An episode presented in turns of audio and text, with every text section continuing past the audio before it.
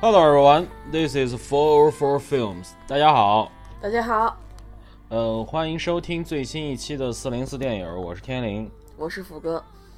呃，本来之前上一期节目记得跟大家说，可能我们下一期要推到五月十九号，就是在《异形前传二》上映的时候，我们可能才会播出。但是，呃，凑巧的是这一周的周末，呃，在内地的院线上了四部国产的华语片儿，华华语片儿。然后这四部电影呢，我又反正我正好这周赶上五一假期，所以我有时间，所以我把这四部都看了。而且这四部至少我现在目前还应该是目前这四部电影还在豆瓣上都在保持七点零及以上的水平，所以其实。呃，不，咱先不提在豆瓣上这个评分标不标准或者客不客观，但至少我觉得这是我这几年来少有的看到国产片有这样的一个一个一个一个得分表现的，所以我觉得它有点意思，所以我我昨天就提议虎哥，我说要不然咱们中间插一期，然后正好这两周我俩虎哥是一如既往的高产量，我呢这两周也是看了不少电影，所以说我觉得我们可以聊一聊这个。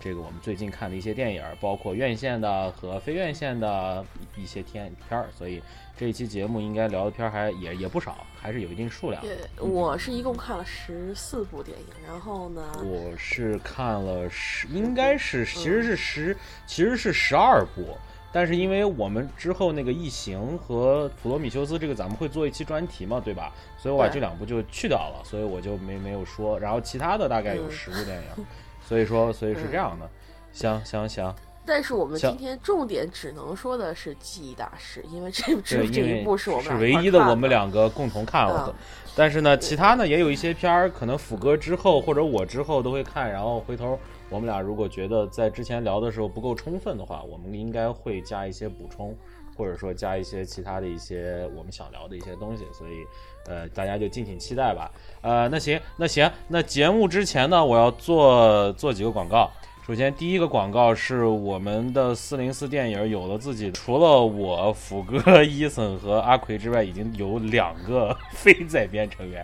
所以我觉得可喜可贺。呃，我给大家把群号报一下，我们的群号是四八八二四八五五三，四八八二四八五五三，四八八二四八五五三。重要的事情说三遍，OK，呃，就是如果有兴趣加入我们的群，或者说是想跟我们不管聊什么，想跟我们一块聊的，大家欢迎来到，这是 QQ 群啊，不是微信群，是 QQ 群，所以希望大家欢迎大家加入我们的四零四电影官方灌水群，OK，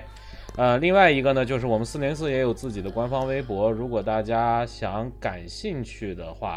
也可以哦，伊森说：“我像电视购物，哎，这效果就达到了。”呃，嗯，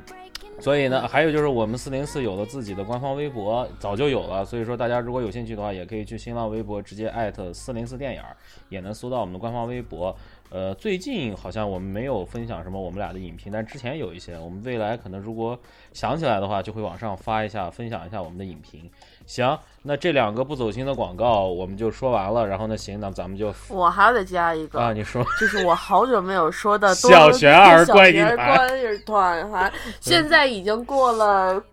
快不到一年了，半年了，这个小已经发展到两百人的大团了啊，所以说那个两百人了，这个所以说呢，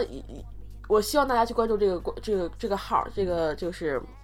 观影团的这个微信公众号，然后呢，它的微信号呢是 Toronto Film Club，嗯，所以啊，有任何最近就是最近发生了很多的信息都在上面，比如说最近我们多伦多就北美最大的纪录片影节已经开始了，叫什么名字？信息相关信息。叫做 Hot Dog，Hot Dog 不是 Hot Dog 是 Hot Dog，Hot Dog，document 的那个 dog，嗯，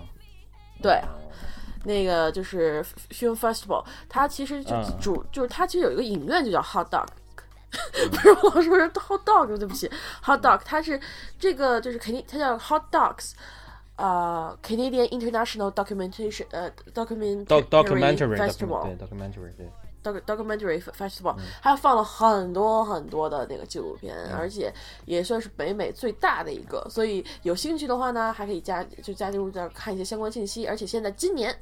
就是多伦多电影节，它的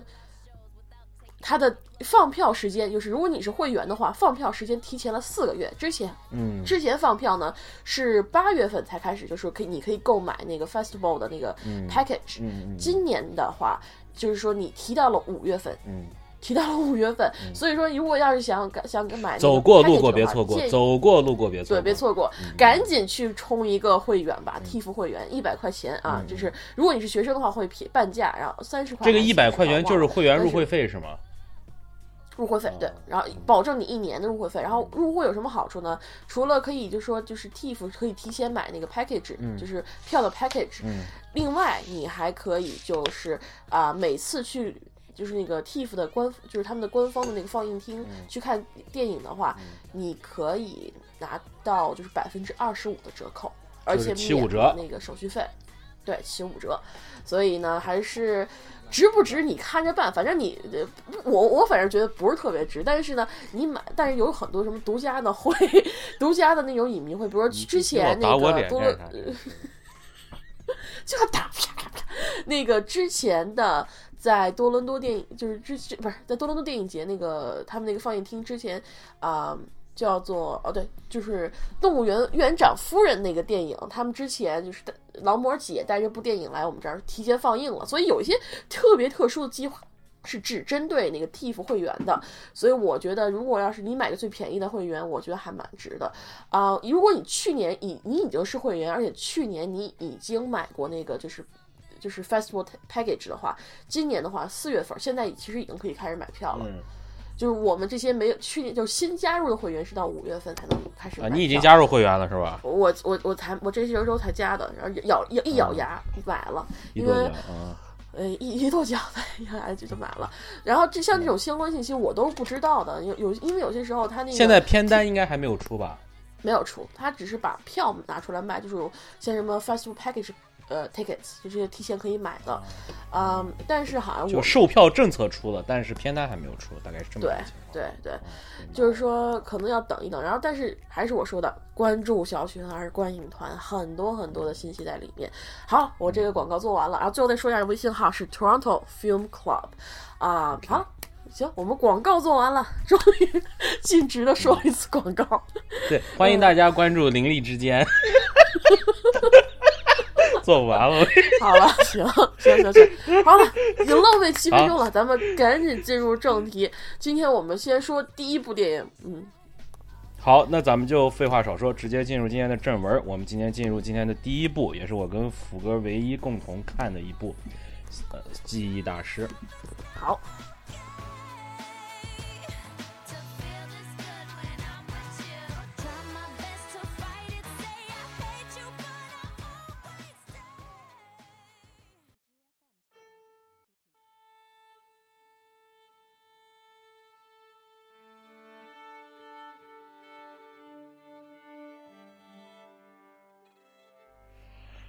，OK，好，那咱们就首先来聊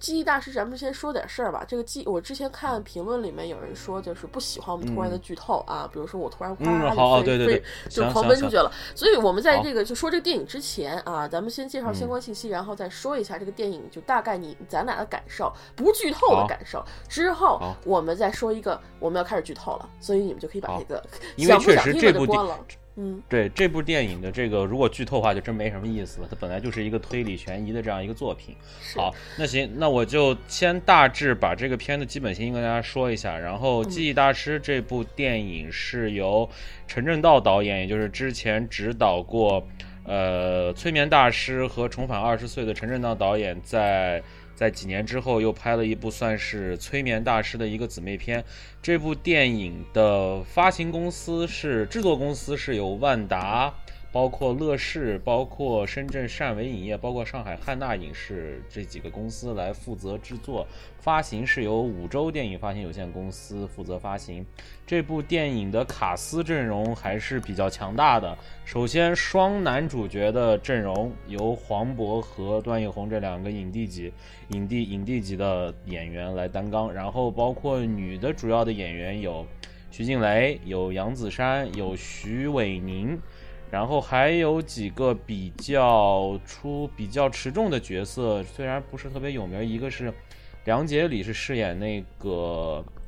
段奕宏的那个徒弟，就是雷子，然后还有什么王真二呀、焦刚呀、张年夜，然后这里面就是其实有一些比较脸熟的一些老一些配角的演员，然后也很多，大家如果看片子的话，应该会知道。然后这部电影目前上映了几年，目前在时光网上，它给的它的那个票房成绩是大概是一点五亿人民币，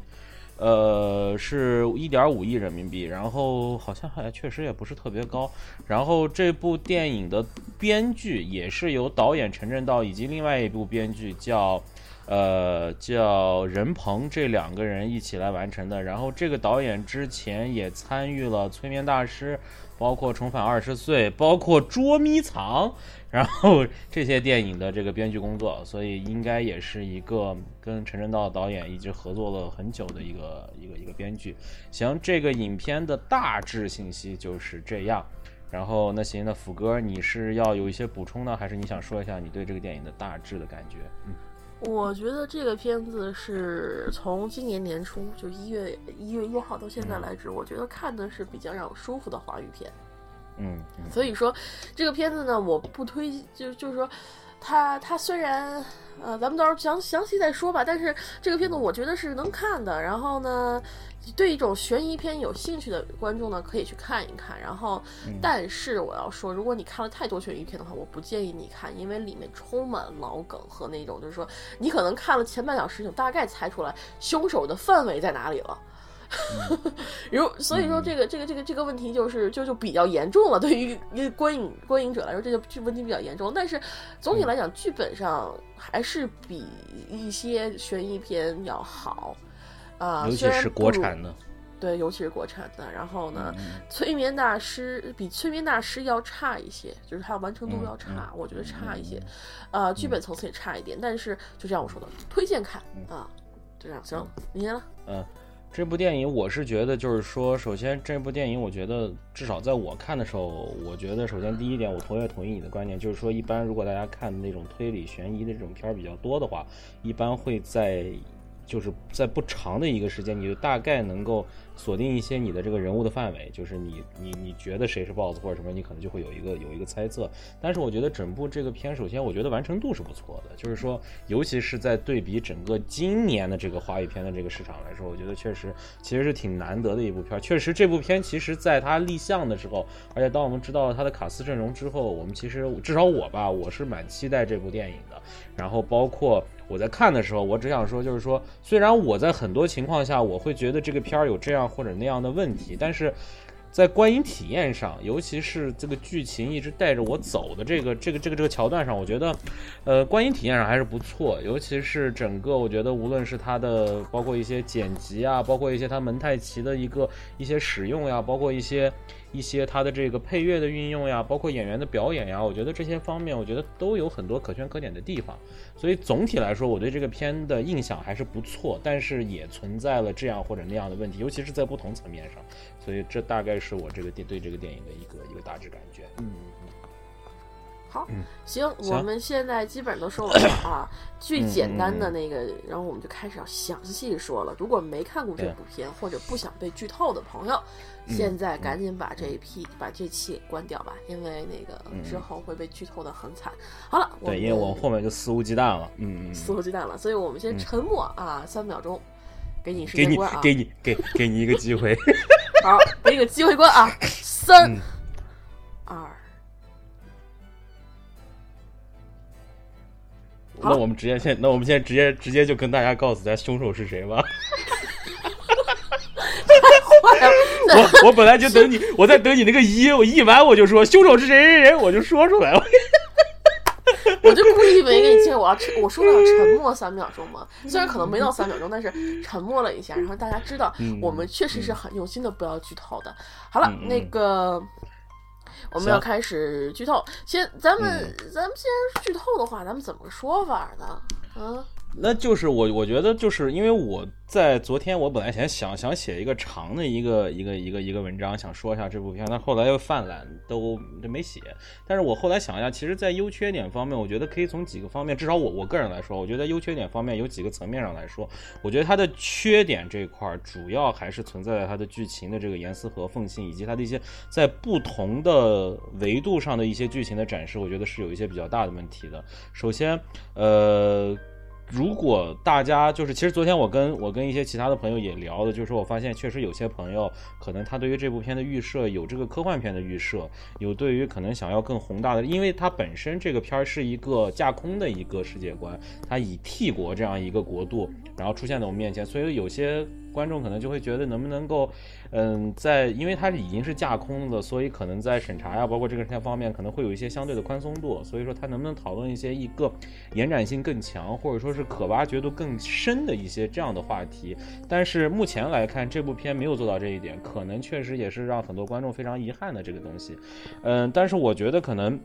就是说，首先这个片子，我觉得它是以一个好像是给大家有一点科幻片的感觉，但它其实我觉得它这个记忆大师的所谓这个记忆这个手术这个东西，其实只是一个辅助它悬疑片的这样一个工具。而且我觉得就是他所谓的就是说他记忆删除的这个东西，他说的是不是完全删除记忆，而仅仅是删除感受和细节性的这样一个东西。我觉得他这个预设，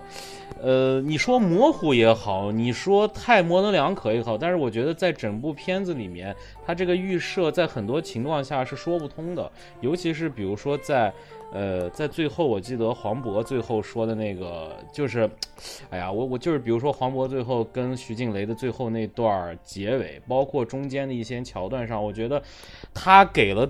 对他给了自己的这个嗯叙述上的一个很大的一个空间，太宽泛了。然后对于一个悬疑片来说，我觉得这种宽泛可能在很多剧情上的严丝合缝上，他没给自己太高的要求。我一直在想，我就我因为我一直在记他这个点，我就说什么叫感受，什么叫完全删除，什么叫感受，什么叫完全删除。我在很多点上后来发现，可能这个东西太模糊了，我不喜欢这样的一个太模棱两可的概念，所以这个点上我是不太喜欢的。这是第一点。第二点，在情感上、人物关系上，这个点我觉得是有很大的问题的。首先，有两对人物关系是有点不太，不是两对儿，就是有两两两个感情，一个是就是之前你咱们俩也聊过，就是你也说过，就是徐静蕾跟黄渤的这个夫妻之间的这个矛盾的产生。呃，主要矛盾产生就是徐静蕾生不了小孩儿这个事情，啊，吃了很多药，打了很多针，但是我们明显可以感觉到，他这个事情发生的这个动机是什么？是在宴会上，黄渤的母亲就是徐静蕾的婆婆跟他说说，呃，什么什么，你们也应该要小孩儿这个事情。然后之后，黄渤也在剧情中提到，就是说。呃实在不行咱咱们就不要了。然后你就会觉得徐静蕾本来这个事情是自己给自己施加的一个压力，而最后他把这个，他把这个压力的释放者，他感等于说是把这个罪过又转嫁给了黄渤。这个中间的一个逻辑我一直不是特别清楚，一直到最后又把整个这个矛盾。又放大到了杨子姗想帮徐静蕾去解决这个所谓的疑似家暴，或者说潜在家暴可能的这样一个家庭的整个的这样一个一个一个一个剧情的一个点上，这几个感情点的这个衔接，我觉得在逻辑上，至少我的这个我的这个家庭经历和生活经历中，我觉得是说不通的。所以整个这几个点，我就觉得哎呀有点牵强，而且它进行的特别快，尤其是徐静蕾的那几个。就是她为了怀孕，她做那些事情，她通过一些语言告诉你说：“哎呀，你知道我吃了多少药，你知道我打了多少针。”然后，我就当时想说：“我说，尼玛，你愿意吃那么多药，你愿意？这黄渤在这边说，要不然咱们不要这个孩子，但是你自己又死磕自己说：‘哎，不行，我得要这个孩子，怎么怎么着的。’所以我就觉得这事情就觉得让我觉得逻辑推不通，这是第一对关系。第二对关系就是觉得是杨子姗和段奕宏的这对关系，呃。因为最后是最后这个整个问题的解决是在段奕宏他们家那个老房子来解决的。然后我们也知道杨子姗是那个李慧兰的那个案件的那个，呃，是李慧杨子姗是杨子姗是杨子姗是李慧兰的那个什么？是是是是不是报案？报案是那个是那个医生是那个尸是检医生，他是他是报案吗？他是他说了，这一开始就是李慧兰的报案就是他报的嘛，所以是哎，那那个小女孩报案是怎么回事？开头那个小女孩报案，他开头是那俩人死，那他爸爸打昏了，他他妈死了在地上，所以他当时就说要、要肯，你想那个一个尸体在你家里，你不报案吗？他当时就是给时间给真正的凶手逃，所以他在那儿我知道在数数，啊，我知道，那到底是谁报案的？就是家暴一开始是就是这个就是李慧兰真正被家暴的那个事件是哦，对，我知道，哦，李慧兰的家暴是对对对对对对，这就明白了。李慧兰的家暴是杨子姗报的案，然后李慧兰死亡是小女孩报的案，对对对，是这样的，对对对，我当时有点模糊嗯，但是就是说杨子姗因为家暴，因为她反家暴这个事情可能跟。段奕宏搭了个线，但是在整部片的后来的整个的一个剧，包括他最后想揭开那个悬念的时候，他给了你一种感觉，就我总感觉这个杨子姗是那个段奕宏他妹，我一直有这个感觉，一直有这个感觉。然后他一直就最后到最后，最后你突然发现，其实这俩人不是这个关系，而且这俩人的关系好像有一我不知道是近还是远。然后包括到最后，段奕宏又把杨子姗给杀了，然后整个整个这一段剧情，你就觉得就还有一个问题，就是杨子姗为什么最后要把徐静蕾要带到他的那个老屋子去？我觉得整个至少这一条线上，我觉得他的逻辑点上也不是特别清晰，至少我看的时候是这个感觉。所以整个这个下面上也有一个，我觉得是一个比较大的问题。然后第三点就是，我觉得在悬念揭晓的问题上，我觉得后面那段有点有点长了，因为我说我，我第一次怀疑段奕宏是在段奕宏不让黄渤看那个电话记录那儿开始，可能我不知道算晚算早，但反正我是那时候开始怀疑段奕宏的。然后后来呢，他中间又有一段反转，又把你又带到了杨子怀疑杨子山上，然后最后又给你一个小反转，又还又再又回到了段奕宏身上。他整个是在你揭晓这个悬念的这个基础上，他他又采取了两个小反转的这样一个东西。但是这两个小反转，我在最后看时我就会觉得。你中间又加了这么一个杨子姗的这么一个桥段，然后你又没有把杨子姗跟段奕宏的整个的关系又讲清楚，我就会觉得这个地方有一点多此一举。本来这部片子我觉得可能如果没有这一段，如果直接就是说把整个揭晓段，就是给你那个影子，就是给你第一，就是给我，就是说他让我开始意识到段奕宏可能有问题的这个点，在整个电影中其实是处于大概中间稍微偏后一点那个。我觉得这个点上，可能他可以再往后再挪一点，让揭晓悬念的整个那一段时间能够稍微再短一点。我觉得这个可能会对这个整个电影的这个这个这个剧悬念揭晓的这个张力来说，我觉得可能会更足一点。所以我觉得。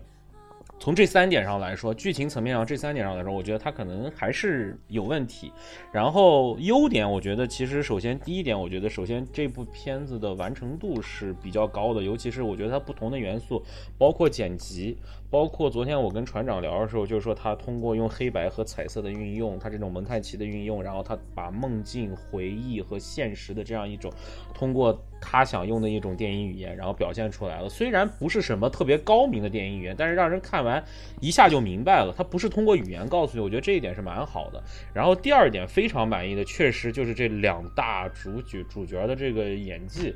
呃，段奕宏我觉得是一如既往的好，就是说，无论是他在前半段对于这样一个他想塑造的一个像为一个标准警察的这样一个角色，以致到后面他眼神一变就变成了一个反派，或者说是一个情绪复杂的这样一个反派角色，我觉得其实我觉得确实段奕宏的演技是一如既往的好，而黄渤其实我这里面我是。我是其实我知道黄渤的演技是摆在那儿的，但是当他最后，因为他在梦境里，在自己的身上，当他在梦境里，包括他最后又抽离出来，以第三人以第三人称的这样一个东西又去观察梦境的时候，他通过不同的这个角度来演了不同性格的这个人，包括他眼神的变化。你看他演自己的时候，刚开始的慌张。然后到最后，可能有了别人的记忆的时候，自己在性格上是不是有一点点转变，或者说自己在这个情绪上有一点点转变之后，我记得特清楚，有就是两个桥段，一个是他在那个警察局的那个牢房里，然后他看他回头看了他狱友的那一眼，然后就是等于说前一秒很可怕。对，前一秒还是慌张，后一秒就变成了我操那个斜眼。然后第二个就是在浴缸旁边，他看他，就是他看着他看着浴缸，他又有一个回头，然后这两个回头，然后包括就是到最后就是他他那种就是他在不同的角色中，或者在不同的人物性格上，他能够完全仅通过几个眼神的变化，就能把这几个角色的这种心理变化就完全能够表现出来。我觉得确实这个是一般人可能在短时间内是达不到他的这个水平的，所以确实我觉得表演上这两个是非常好。然后其次第三点，我觉得这个片子的配乐也还是不错的，尤其是他在有几个桥段中用了长篇的这种交响乐的配乐，我。那几段确实，那个配乐能够带着你的脑子，带着你，就是他可能在有段时间可能会有一些倦怠期，但是这个音乐会带着你在跟着这个电电影在走。我觉得这个配乐起到了一个。就是推动你去跟着电影想继续往下走的这样一个一个辅助性的作用，我觉得做的蛮好的。所以说，整个这三点，我觉得是这部片，我觉得其实这部片整个我满意的来说，其实还是在完成度上，包括在元素的运用上，包括整体形成了一个，我觉得是在类型片上的一个，无论是探索还是还是拍摄成的一个成品也好，我觉得就整个来说，这部片的完成还是不错的，尤其是我觉得。陈正道导演无论是在之前的《催眠大师》，还是在《重返二十岁》，还是在现在的《记忆大师》，至少这三部作品在口碑上、在水准上，都还在一定的水平之上。我觉得这一点对于他这个年龄的导演是挺难得的，而且我们也可以看到他在不同的这种。类型的这种商业片上，他也在做自己的探索。其实我觉得，就是说中国其实现在特别需要这种导演来夯实中国电影的基础。我觉得这一点其实是很重要的。所以从整个这个方面来说，我觉得这个电影还是有很多值得称道的地方。嗯嗯，好，我大概说完了。好啊，辛苦辛苦，喝口水，喝口水啊！我我就说点啥呢？想想，你基本上把该说点的说说说的差不多了。因为嗯，我我主要想说就补充几点啊，一个是关于徐静蕾，她她其实在里面，她其实说他们婚姻分崩离析是有两点，一点呢是说这个人他他是说就是事业上的，对事业上的，一个是家暴，一个不是家暴，一个是他那个生孩生不出孩子，一个是那个，呃，事业上的问题。但是，对对对我觉得可能这个，因为他这两个编剧都不是女的，所以作为一个女的去看这一段的时候是不大舒服的。嗯，嗯，一那个他他们是其实是以一个悬疑性的那个，就是一切都服从于这个他的悬疑剧情的来角度上来讲，来加入的设定。而这个而这个家暴这个这一边就且不说了，就是两个受害者都是说，就是说被家暴的不行，就是典型的家暴受害者，就是我被打的不行了，但是我依然不离开我老公那种啊，这是很典型的一种家暴受害者。嗯，但是他表现的让人不是特别的那个。就是特别喜欢，就是咱们以前就是第一次知道家暴，一般都是那个，就是就是最开始那个电视剧叫《不要理陌生人》，对不对？嗯，不要和陌生人说话。不要对，不要和陌生人说话。冯远征和梅婷的那个。嗯对对，他其实里面就已经宣传了家暴。家暴是什么？就是一个衣冠楚楚的一个男的，然后回到家就打老婆，然后莫名其妙的开始嫉妒，然后控制自己老婆不让她出去，或者是不让她怎么样，就是也心理变态。但实际上真正的家暴是什么呢？他更多更广泛的家暴其实是就是打，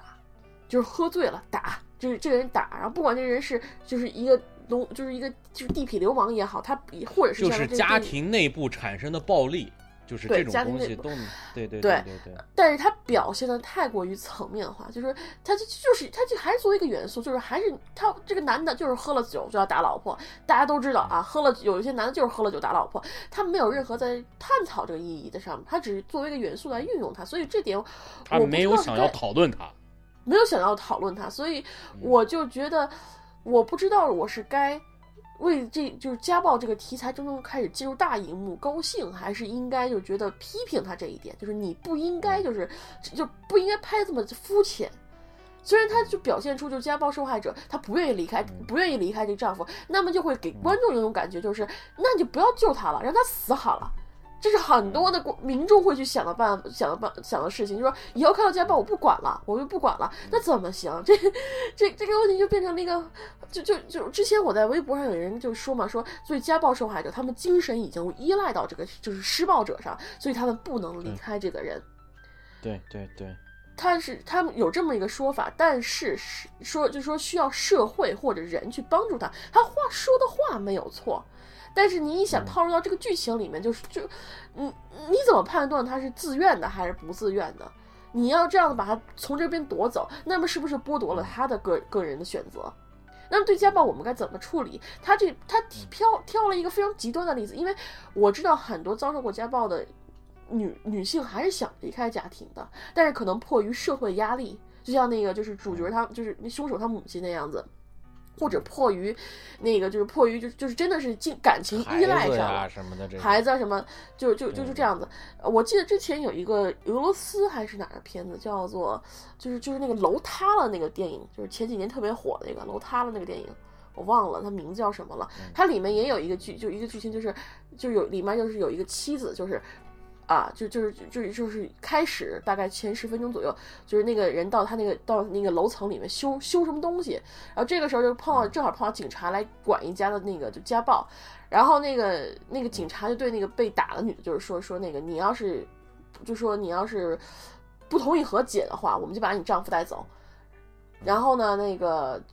然后你看行不行？然后但结果那女的就是脸上全都是伤，比伤是可比危楼渔夫是吧？对，危楼渔夫，她里面就她那个女的，就是脸上都是伤，特别大。然后，但她伸手就立马签了个字，就说不行，她明天还要上班呢。这个我觉得，这个这个是个，这个是一个 特别，我不知道是该说无奈还是怎么样，因为他们是危楼渔夫讲的是一个底层社会的故事，底就是底层社会的故事，所以说你能看到。里面的人的对迫于生计的无奈，但是你放到这里面来讲，首先李慧兰她是自己有经济能力，你看他们住的房子是那种小二层小洋楼，咱不说那块物价怎么样，但多多少少那种二层小洋楼怎么都不会便宜吧？你放哪个社会都不会便宜，对不对？嗯，嗯这个他他，所以他经济是没有压力的。他只有一个女儿，他女儿一直支持他离开他，所以他变成完全就变成了就是他自己一个人，精神上依赖于这个施暴者。这个其实我觉得是最少见的一种。所以它里面也有说，就说那个就是为了她老公不要那个被被被那个就是说被上司开除啊什么的，说过这么一句话。但是我觉得不构成她离不开她丈夫的感觉，可能也有可能因为李慧兰这个人物就本身就是浮于表面的一个，就是个受被害典型的被害者面谱化的一个角色。所以我觉得这个这一点上，我我觉得我希望以后会有更多就是关注于家暴这方面的这个电影，因为很家暴是一个挺挺值得探讨的一个题材，不不论说是为了就是说就是。社会也好，而且现在就是二一五年还是一六年推出了家暴法嘛，我反家暴法，所以我觉得在这方面我应该是提倡，应该是提倡出来的。而且很多人现在我看就是我不知道微博上是蠢货居多还是怎么回事，可能是微博上蠢货居多，很多脑子不清楚人就是说啊，女人被男人打女人是天经地义的，女人惹男人就是不对的。真的，这话我是看到有傻逼是真这么真这么说的，所以我我我觉得这个出多拍一些电影，让人感同身受，宣就让人明白这件事情是不对的，是应这是应该是被放大的一件事情。但是作为这个电影，它为了服从剧情，它把这个就限制在这里了。然后咱们再说徐静蕾生孩子和那个和事业啊，我觉得这一点。这一点也是非常 typical 的女性，就是结婚婚姻问题嘛。对对对对 typical，特别 typical 的问题。你因为女性在婚姻中一般会出出现几个角色，一个是做母亲，一个是做妻子，然后呢，基本上就会面临的最大的问题就是家暴，然后或者是出轨。这里面所幸是没有出轨的问题，不然就齐全了。然后还有事业、事业、呃婚姻、呃事业、孩子，还有就是那个就是就是就是人身安全，就是家暴啊什么的，这几个问题他都讨论了，就唯一都没有涉及出轨，这也是可能是为了道德上不能太太丢失，所以就没有写这也不能太狗血了吗？对，不能太狗血了，太齐全了。嗯所以这里面啊，这个就是徐静蕾这个角色，她在这里面，就是她，她主要是，如果你说不能生孩子这点，我其实觉得作为他们离婚的契机已经是足够的了，对，非常充足。了。这这一点不需要再去加什么，但是他又加了一段是关于女性事业的探讨。这一段呢，他又。因为之前那个他就已经有 bug 了，就是你说的，他其实他他他是自己给自己施压，他一定要生孩子，一定要生孩子，这是是。但其实更多现在很多女人生孩子，就是有有很多人表现出来的是是社会给他们压力，就比如说像婆婆对给她压力，比如丈夫给她的压力，比如社会说，就每次你每年你回到家里头，就是回到春节回到家里都是问你，哎，是不是你生不生该要小孩孩了？对啊，小小孩要不要二胎呀？这 这些问题一拿出来，你有什么办法？没有办法。对吧？所以这是这是这种精神压力，所以很多女性是被迫生孩子。这一点我觉得提出来是挺好，让大家面对这个问题挺好。但是它这里面设计的是这个女的是不孕的，生不出孩子的。那么就对有一些观众来讲，他看这个电影就觉得，哦，这女的就活该。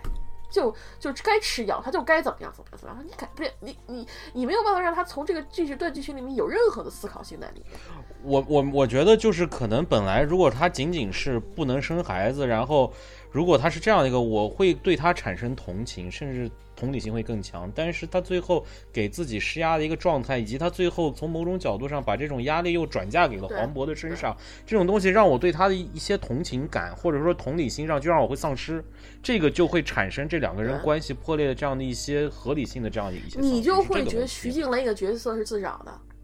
对，有点有点作，我觉得有点就作死。就就是说，你要不然就别生孩子了嘛，就行了嘛。这是黄渤也跟你说，实在不行咱别要了。然后后来他又加了一段，就你说的是事业问题，就是他那次喝完酒喝完酒回来之后，跟他说那个什么什么什么什么什么什么什么那个游记什么什么那些事情的时候，就你明显感觉到，就是说他就是他他在怀孕，他在他在怀孕这件事情上找不回来了，就是他觉得是自己给自己压力，但是他自己又。又又释放不了压力，所以他必须在事业这件事情上，他因为事业这件，可能他觉得他为黄渤做出了牺牲，嗯所以他在这件事上得向黄渤找补点什么，然后他就找不着了。然后这黄渤这边，我觉得大概是这，如果要真找逻辑，我觉得我只能找到这样的逻辑。如果他真要找这样的逻辑，我就觉得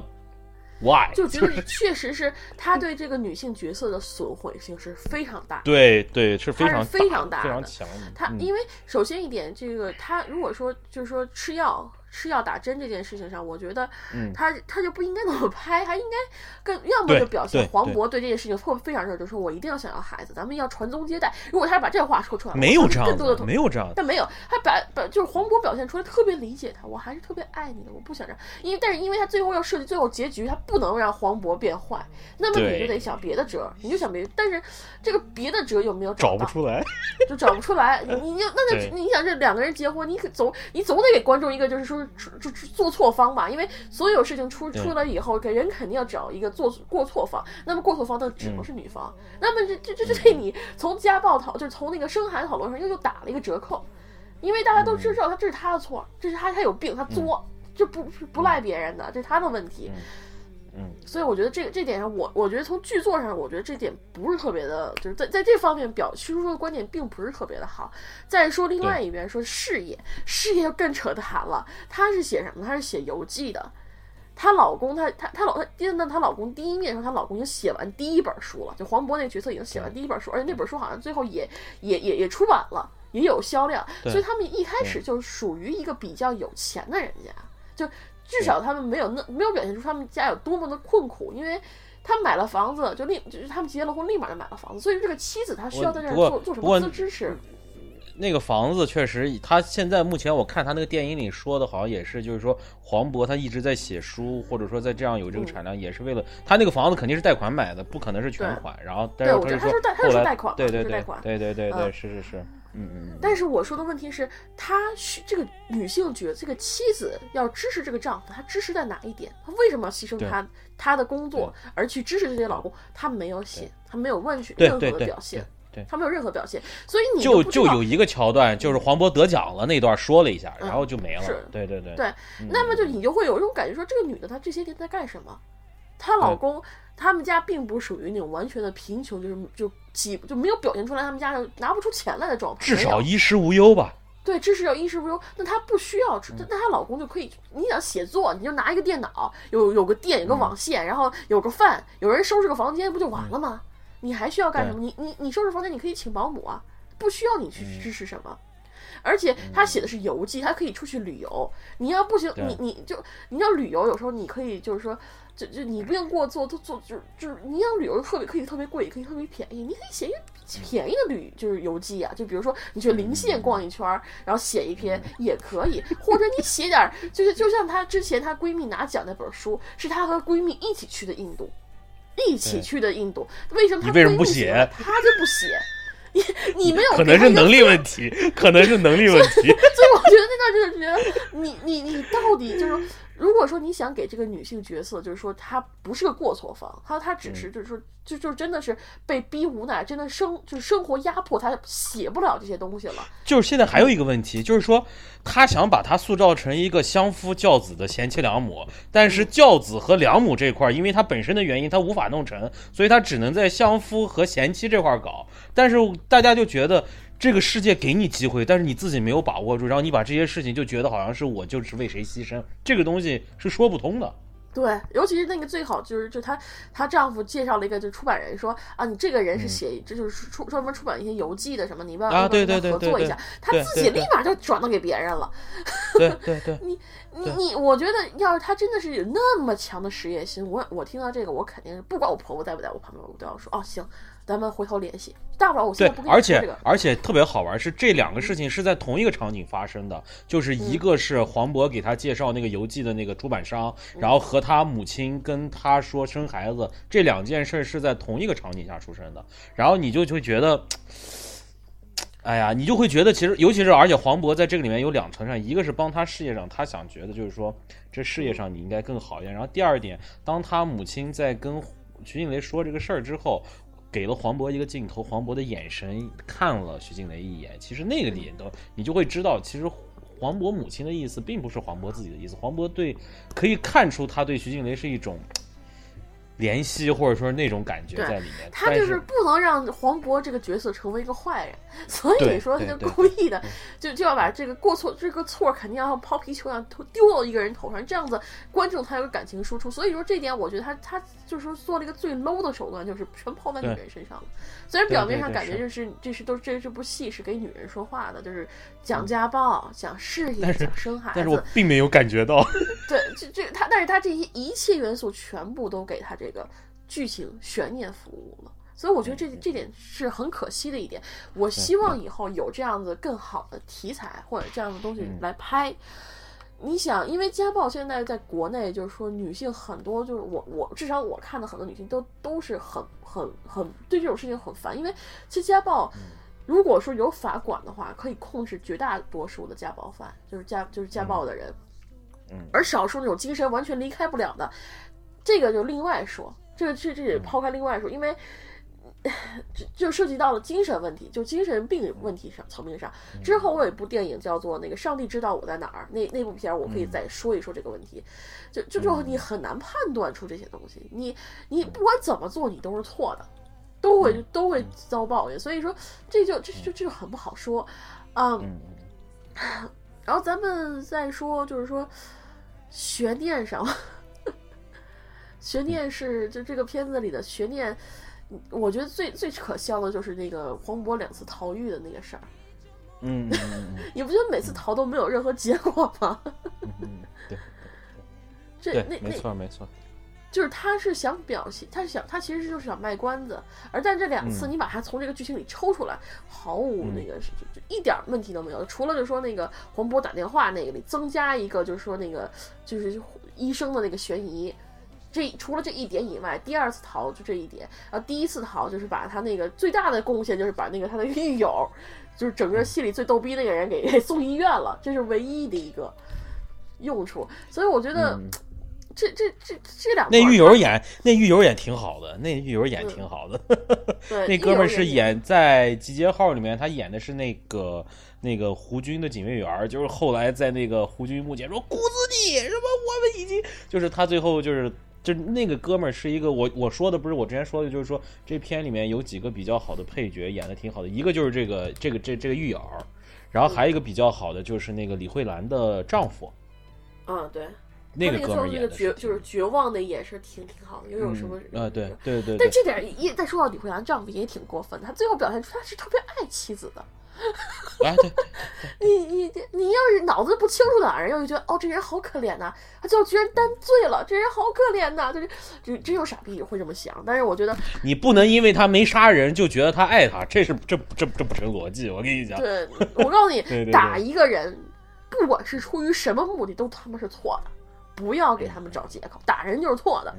如果他不改，他还继续打下去。而我跟你说，打人是有瘾的。比如说我家阿喵，我经常捏他屁股，现在也捏上瘾了，就每天都要捏两下。你看啊，这就是家庭暴力。我跟你，domestic violence，我跟你讲，对，不会有人举报我吧？我只是捏屁股呀，我没有干别的。持续的伤痛才是最难受的。我跟你讲，一天来两下，一天来两下。我跟你讲，你不疼，你又不是猫，我你咋知道？我靠 你咋不掐你自己？我靠！他挺爽的，他挺爽的。所以跟你讲，这就是家庭暴力。我跟你捏讲，。就是就是受不了，缺不得。我你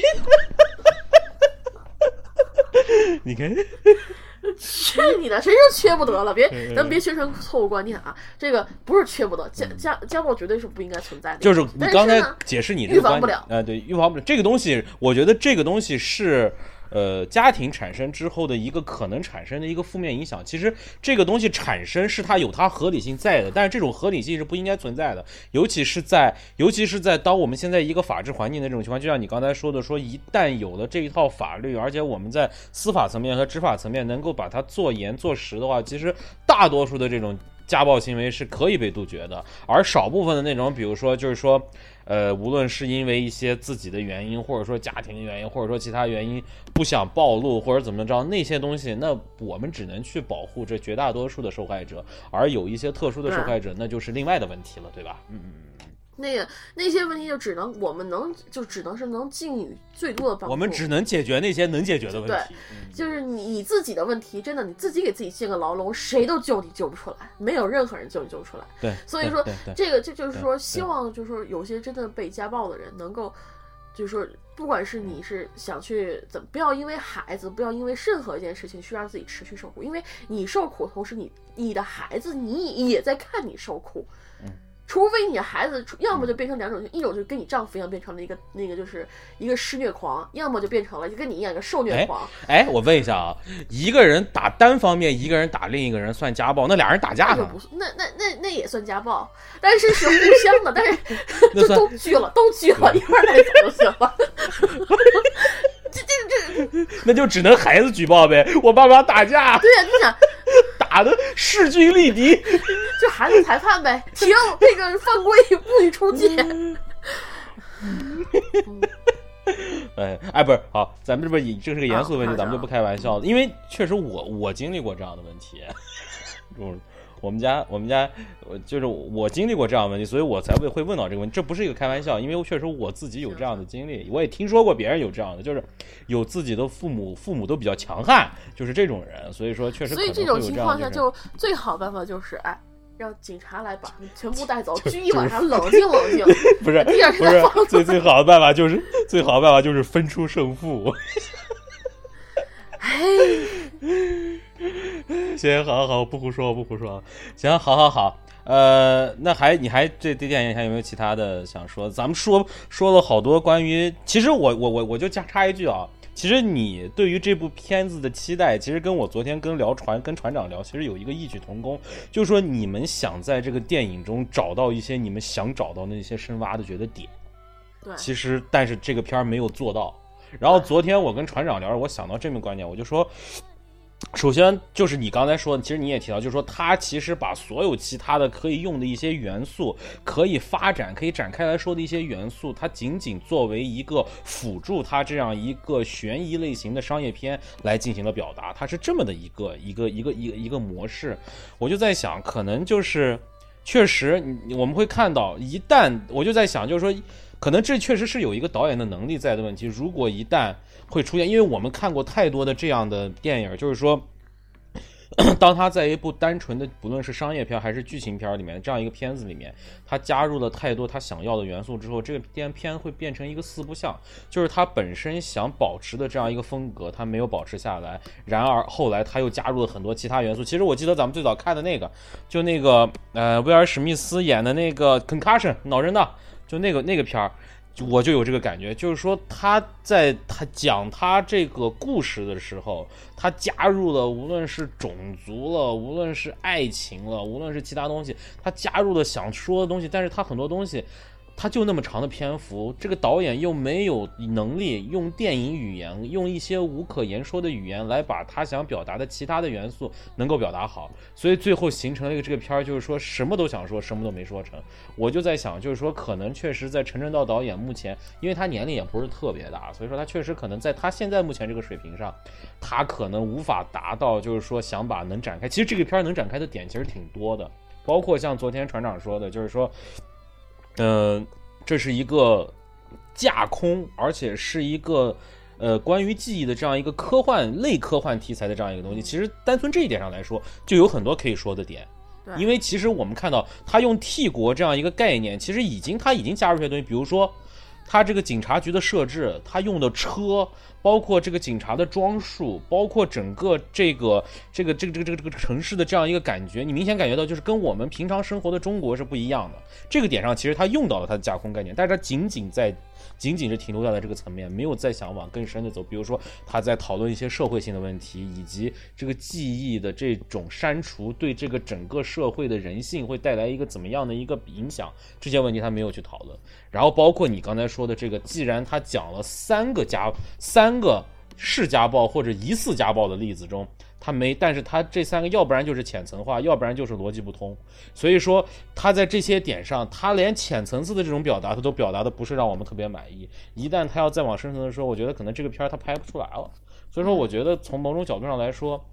单纯一点、简单一点，可能对这个他片儿的成功可能更更更有效吧。我是这这样这么说吧，嗯。悬疑片的这种类型片，它注定是所有东西一切都是为它的圈套或者它想要做对。推推出的悬疑点作为那个作为卖点，所以说也就导致很多悬疑小说它必不可能成为大师之作的原因，就是对对对对对，因为他没办法探讨太深层次的东西，或者说他只能探讨一件太深层的事，就比如说像《肖申克的救赎》，他只讲了一件事，就是说人群的迫压、压迫和监狱的黑暗，他嗯只讲了这么一件事，他套出了个悬疑。所以为什么是那个嗯说说那斯蒂文，呃，就是那个什么斯文利？这 那那哥们儿是一个非常牛逼的那个惊悚大师呢，就是那那个写就是《肖申克救赎》那个，西啊不，那是史史蒂芬金，史蒂对，芬史蒂芬金，对，是是史蒂芬金，嗯我现在都记记不得名字了。就他这种人，嗯就只嗯因为他能把一个题材挖得非常的深，然后还能把一个就是嗯圈套融入在里面，让你就是。读的时候又又是感同身受，又有一种那个就新嗯奇感，又有一种反转感，所以他是个大师。就是很多嗯人所写的那种悬疑，就只能停留在运用这个元素上，然后就完了。就你能只能让你哦，就这样就可以了。对对对对，就是所以说，为什么现在悬疑小说其实是一个就是就悬疑作品，就是就是脱落入了一个只能作为一个快餐食品来看，就因为他没办法写出太深深太深的东西，这点也是挺可惜的。嗯而我觉得陈正道这个人，他可能能力达不到像史蒂芬金或者嗯是像一些导演那样子，他可能以后对。而而且中国也确实没有像史蒂芬金那样子精就是精彩的作品。不要给我提嗯那个什么什么什么什么东啊什么的什么，不要不要不要提。我觉得他的作品还是停留在玩一个趣味性上，没有停没有深入到人性或者深入到真正的东西。如果你在里面感受到了人性，那是你的事儿。对不起，我就是讨厌那谁，所以不要那个，我就我就不黑他了啊！你也不知道那是谁，所以。我真不知道。你不知道的，你不知道我，但是我我我我我现在连我今天早上可能起的太没睡够，所以脑子记不住他的名字了。但是真的，这个这个剧本，你可以看到很多大量服务的。他其实我开始看到前半小时，就是演到第一第二段回，就是第一呃，就是演到那个孩子那段回忆的时候，我就判断出来这个女的是他小时候。这这这是他是他小时候，而不是那个他长大了的一个人。哎，对，就是我还有一个问题，嗯他为什么非要找那？他应该演小孩儿，那个女孩儿应该是个女孩儿吧？男孩儿，我感觉就是个女就是就是个雌雄莫辨的一个角色，就是我就觉得为什么呀？因为他就是因为他是先甩出来个，就是他得先告诉你那第一先先甩出来杨子姗了是吗？他，因为他之前所有的剧情都是把就是那个就是犯罪的人就是杨子姗，因为杨子姗他演的演那个角色也是就那个医生那个角色也是感觉有点怪怪的啊，老是就是老是管那个就是老是去找那个徐静蕾，老是想对对对贴他，，就我我这这我就我老是想，我就所以，我一就是把他想成兄妹了，就他们俩配合着干。嗯。但是后来发现，哎，就是反正这这乱，有点这块儿确实有点有点有点有点奇怪。嗯，这段如果他要真是兄妹了，然后再是，如果真是兄妹，然后呢，他们两个就是那段，就如果他真是兄妹的话，这还好，这还这还好解释了，就把这个就合理了就合理了。对，嗯至少就是就是，虽然说有人能猜到吧，但是合理了，这 是合理了这个剧情，嗯而且就是说两个人合作，你你你也是之前没有想到的，对吧？嗯嗯嗯嗯嗯嗯这点，或者说把他说成是那个他那个妹妹，就是就是那个他妈妈那个有个妹妹嘛，妹妹的女儿来帮他也可以。就不杀人，我嗯帮你，我帮你转移都行。但这里面你只要牵强的理会到这个女的特别喜欢这个男的，同时她又特别喜欢这个女的，是个花心大萝卜，你只能这么解释，你想不出来其他的缘由，这个女的会那么就是杨子姗这个角色明显交代不足，但是其实她在这个片里面，在某些层面上是一个特别重要的一个角色，她剧情推动上是挺重要的，但是她对这个人物就是几个蜻蜓点水，然后她最后又给你了，把她当一个大 boss 一样让她去塑造，所以你会觉得，如果真正最后是杨子姗真是这个的话，那就其实真太失败了，就是还好最后是段奕宏，嗯，你他不是你看前面那个，他全部都是在指着那个是杨子杨子姗，就是医生这个角色。但是我想，如果作为这种 A 型的悬，如果是个是个小悬疑片，我觉得如果只是说杨子姗，那我觉得还可以。这样子，这个剧情至少就是说回归到了九十年代复古性的那种呃悬疑片设置，因为那就就不是虚虚刻刻那种大师作品。我看过很多这种小小作品，它都是一个就只有一个悬疑性，就只有一层，没有太多反转，就这么讲一个故事。你看的你也看看一个看个乐呵，但是到了现在，到了二零一一七年，你还这么拍，那就不行了。所以他肯定就虽然一开始越只是杨子杨子姗，这个剧情越不可能是他，凶手越不可能是他，所以就猜剩下几个人里面摸呗。对。从那句话就能感觉出来，就是他已经拍到杨子姗那儿，李慧兰说那句“你就是个变态，我是不会爱你的”那个地方，我还想我操，他这里还有同性题材，然后最后还是那个最后还好 转回到转回到段奕宏了，不然我就想我操，这还有同志题材在里面，然后我就在想，然后就就就如果重拾牛才是多牛逼啊！这多牛逼啊！这个，但要真有同志题材对，那那那，但是但是是那这个他就得再重新讲这个故事了，这个故事就可以更复杂，但是他没有讲，所以对吧？但是没有杨子姗，其实他这里面有几个镜头的演技真的是不错，就是尤其是最后，我挺喜欢他那个幽怨式，嗯，对杨子姗，她其实就相对于徐静来来讲，她徐徐静蕾来讲，她更有演技一些。而且我突然在这部戏里面，我突然感觉到徐静蕾，可能之前确实好久没看徐静蕾的戏了，突然感觉徐静蕾老了，这个眼角的皱纹啊，包括那个什么，包括尤其是他们刚开始，哎呦，你看她年纪，你看她包括年纪多大？就是但是就他们俩，就是他跟黄渤碰撞之后，然后那个黄渤黄渤的脸明显感觉到磨过皮，但是黄渤你感觉虽然脸上磨过皮，但是感觉他还还还可以看，但是徐静蕾她那个眼角的皱纹，在她学生的那个时候好像没有给她做什么处理，所以我就感觉哎呀。老了，老了，老了，跟我们当年的那个当年那个玉女，哎呀，已经不在了，哎，有点有点感慨。徐静蕾她这个人我并不是特别喜欢的，而且她这里面确实是表现的马马虎虎吧。对，我觉得，我觉得 我，你主要他我角色说句也我说句实话，就是说，我觉得徐静蕾之前以他他之前有那么一两部作品，《我和爸爸》和那个一个陌生女人的来信这两部作品，把她抽到了一个所谓的叫什么才女了，然后又因为她跟呃王朔之间的那些事情，然后大家就觉得好像她是一个。高于一般人的这样一个，他自己好像也把他自己摆在那样一个位置上。然后，但是后来你当他后面的几部他所谓的想尝试商业化的这几部作品，你他拍出来之后，你就会发现不过如此。所以你就会觉得就是很现在这个舆论，包括整个这个圈儿里面，把他抬到了那样一个位置，又说什么，哎。但是其实他到底是一个什么样的，我不知道。所以说，其实我我也是对这个徐静蕾这个人，原来其实是有好感，因为最早他长得确实挺干净的，然后之前演的有一些角色上，包括最早的那个电视剧《将爱情进行到底》，我特别喜欢他那里面对他的那个设置，包括怎么样。但是后来我发现，这个人的这个运行轨迹有点高开低走的感觉，尤其是最近，尤其是那个叫什么，有一个地方只有我们知道。哎呦，这个片儿啊，实在是，就是就是最近的电影中能坚持不下来的电影也在少数，这片儿绝对是一个。那个大反派呀，实在是太厉害了。所以说，就是他想卖的东西他都卖不到，而且他想拍出这样东西来，后来发现就是个圈钱的工具嘛。所以不要把圈钱说的太高尚，你就当一个赚钱的人就行了。但是大家又把他推到这个位置上，所以我就不喜欢。嗯嗯嗯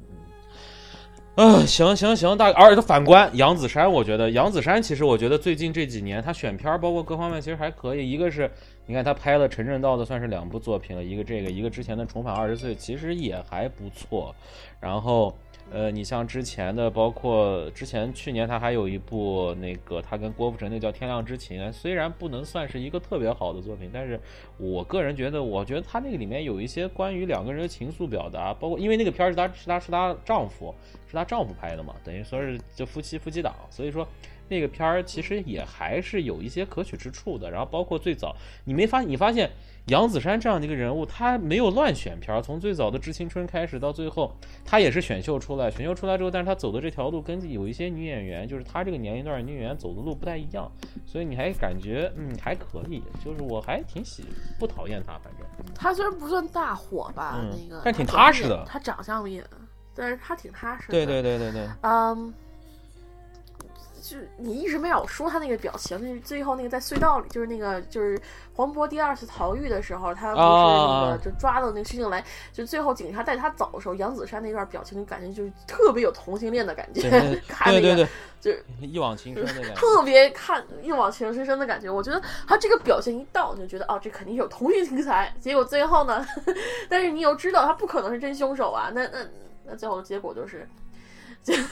结最后结果我们好像到最后都没说凶手是谁，说了说了，我中间说了好几次了，就是还好是段奕宏，是吗？还好是段奕宏。那，好像也没有嗯啊啊！嗯我忘了，嗯你这说的不大明显。咱们再说一下，凶手是段奕宏。凶手是段奕宏，嗯，行，嗯。最后我再说一点啊，就是里面的道具，嗯。我觉得道具船长好像也说道具也挺能值得说，它里面就是走的是那种民国风，对。所有东西都是民国，就是民国做旧那种感觉，但是它做旧又不像是那个就是特别有就是做就是那种颜色搭配啊什么的，我觉得它嗯。并没有到那种复古的感觉，反而是那种。就是很，就是有种搭，就是有种那个，就是现代装修这种混搭混搭。混搭嗯。混搭风出来了，嗯然后这混搭风又不是特别，就感觉特别廉价，嗯就就是原谅我，就是他，我觉得现在很多中国电影的摄影都是有问题，他打光打的特别假，嗯，道具看特别假，然后那简直是没眼看了。我觉得他这个，我觉得他这个可能是他的美术设计没到位，就是说。嗯对，他这个其实就是就是所谓叫叫什么 production designer 这块儿，这是好莱坞专门设了一个奖，这块儿我觉得这是电影工业的问题，我们这块儿差的缺的个挺多的，嗯是，嗯。而且他那里面，我觉得他，而且包括他们用那个就是这个 T 国啊，用那个就是，嗯。用那个这个老爷车，嗯。那个车老爷车，我觉得这些都是故意做旧的对，他故意想设计出个这个世界观出来。嗯，还有里面就是里面很多，你看他其实有有些就是那个警察，他都不是中国人，嗯就有一个女警察出来，嗯一看东南亚脸，然后还有就是那个里面他用的文字都是英文，没有中文，对对对你发现没？对就。他想刻意的脱离整本身的一个现实情境，然后但是你就感觉有点，我觉得有点太刻意了，嗯嗯。对，但是你想人的衣服还是现代衣服，嗯你主要这这个剧是讲人的，你道具做得再足。再怎么样，除非你全部都是用那种虚拟化的那个嗯环境做一个特别超超超未来的，不然你看一些人家穿的衣服，你依旧是现代。嗯你看到那些什么文字什么都会跳戏，但是我不得不说，能在道具上伊森说步 T 国是泰国，我觉得可能，嗯，可能性不可能性不大。我觉得还是一个架空的可能性大一点，因为，嗯，我觉得不是，我觉得不是，嗯嗯，行行行，那哦，对，森森还说说到家暴，他推荐一部美剧叫《大哦，对，这叫《Big 嗯 Little Lies》，这个回去之前在美国也挺火的。呃，我我我我反正没看过，但是反正很多人都都说还不错，所以大家如果有兴趣的话，可以去看一下。这是伊森在推荐，因为我们俩在聊的时候，伊森在旁听，嗯，所以 所以所以行，那个现在伊森说他要断电了，晚安啊，好好好伊森。行，那行，好，这那个这部戏我觉得我们说的差不，多了，说的从人物关系啊，，对对对说到，嗯。呃悬疑啊，差不多了。然后我们就正好也差不多一个小时一小时了。好，那咱们就马到此为止马不停蹄说总结一下，总结一下，总结一下这部戏我觉得还是，我觉得如果陈正道导演一直在这样的一条路上有一个这样探索的话，我觉得未来我对他的期待还是蛮多的。而且我觉得其实在整个剧本的缜密性上，我觉得他还是下了很多功夫的，明显感觉到动了很多脑子。但是我觉得可能确实中国本身华语片在这种题材上，啊，但是我觉得有一点啊，我觉得这个片儿之前又有很多渲染说它多烧脑多什么，其实我觉得并没有。没有我觉得如果单论我来说，近几年这个片儿，我觉得可能它的烧脑程度还不如《新迷宫》，所以，所以我觉得就是说，如果把它当一个烧脑片的话，可能它不够烧不够烧。就是，所以我在看这片儿，所以我也是得到太多这样的信息，所以我在看的时候，我其实就是觉得，我靠，我得鼓足精神，前一天得睡个好觉，得把脑子得百分之二十打好精神，一百二的精神，然后完了我得看，然后后来发现。其实并没有，其实很多东西说的都很明白，而你觉得疑惑的点，可能就是它的 bug，所以，所以你就会觉得其实也就还好，大家不要觉得这个片儿有多那个什么，但是你明显能感觉到这个片儿的剧本还是合，还是蛮合蛮蛮蛮蛮合格的，所以我能感觉到，就是说，我觉得，我觉得确实有一个问题，就是说。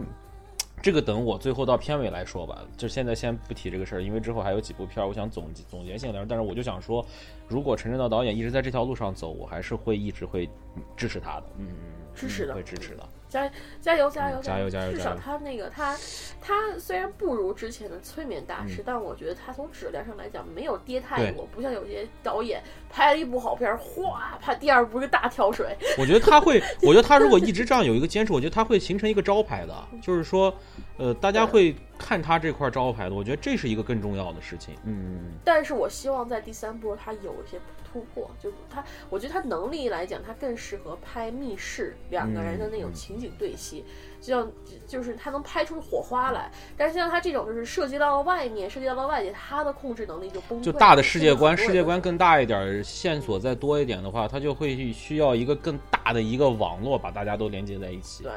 对嗯，但是他没有做到，他失控了，在这部片里，尤其是你能感觉到包括一些旁敲侧击的其他一些元素，比如说你说的家暴这些东西，人物的关系走的最后就会在逻辑上会出现问题，而他最后却没有去修复这些问题。嗯，是，所以说我觉得这点他这是他不如催眠大师一点，那我觉得他从但小格局来讲呢，我觉得他应该再继续从小格局这条路上走下去。因为或或者小格局电影的进步。嗯对，小格局电影其实是很，就是说，虽然说你不一定会拿特别高票房的十几，就是像十亿啊或者几亿那种票房，不可能拿到，因为注定这种投资小，收获收报也不会有那么大。但是我觉得它可以，这这这是一个很少人碰，就国内很少人碰的题材，它可以试试看继续走下去，走这条路，或者说是，就是试试看，就走一些它能控制住的体元素，在他手里能控制住，然后再慢慢发展。嗯看他我觉得他能力现在确实不足。看他是什么志向了吧？我觉得，毕竟现在还是一个成长期嘛。其实我觉得，我其实更希望还是他能够再有一些探索，哪怕这个探索可能并不是那么成功，但是至少感觉到他在一条路上一直在走。我觉得其实这个我能只，我觉得其实第一点最重要就是还是要认认真真、仔仔细细的去磨这个东西。对，我觉得可能哪怕你把这个东西磨的，尤其是剧本，把它磨的并没有让我们觉得完全严丝合缝，但是我能感觉就是说它是这个东西是经过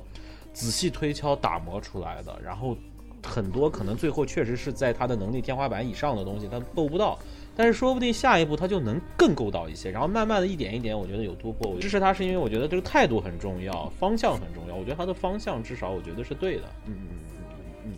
行行行。那记忆大师这部咱们也聊了一个多小时了，好久没有因为一部片聊这么长时间。那行，那咱们这部片就聊到这儿。那之后呢，我们就会分别聊一下我们俩在近期看的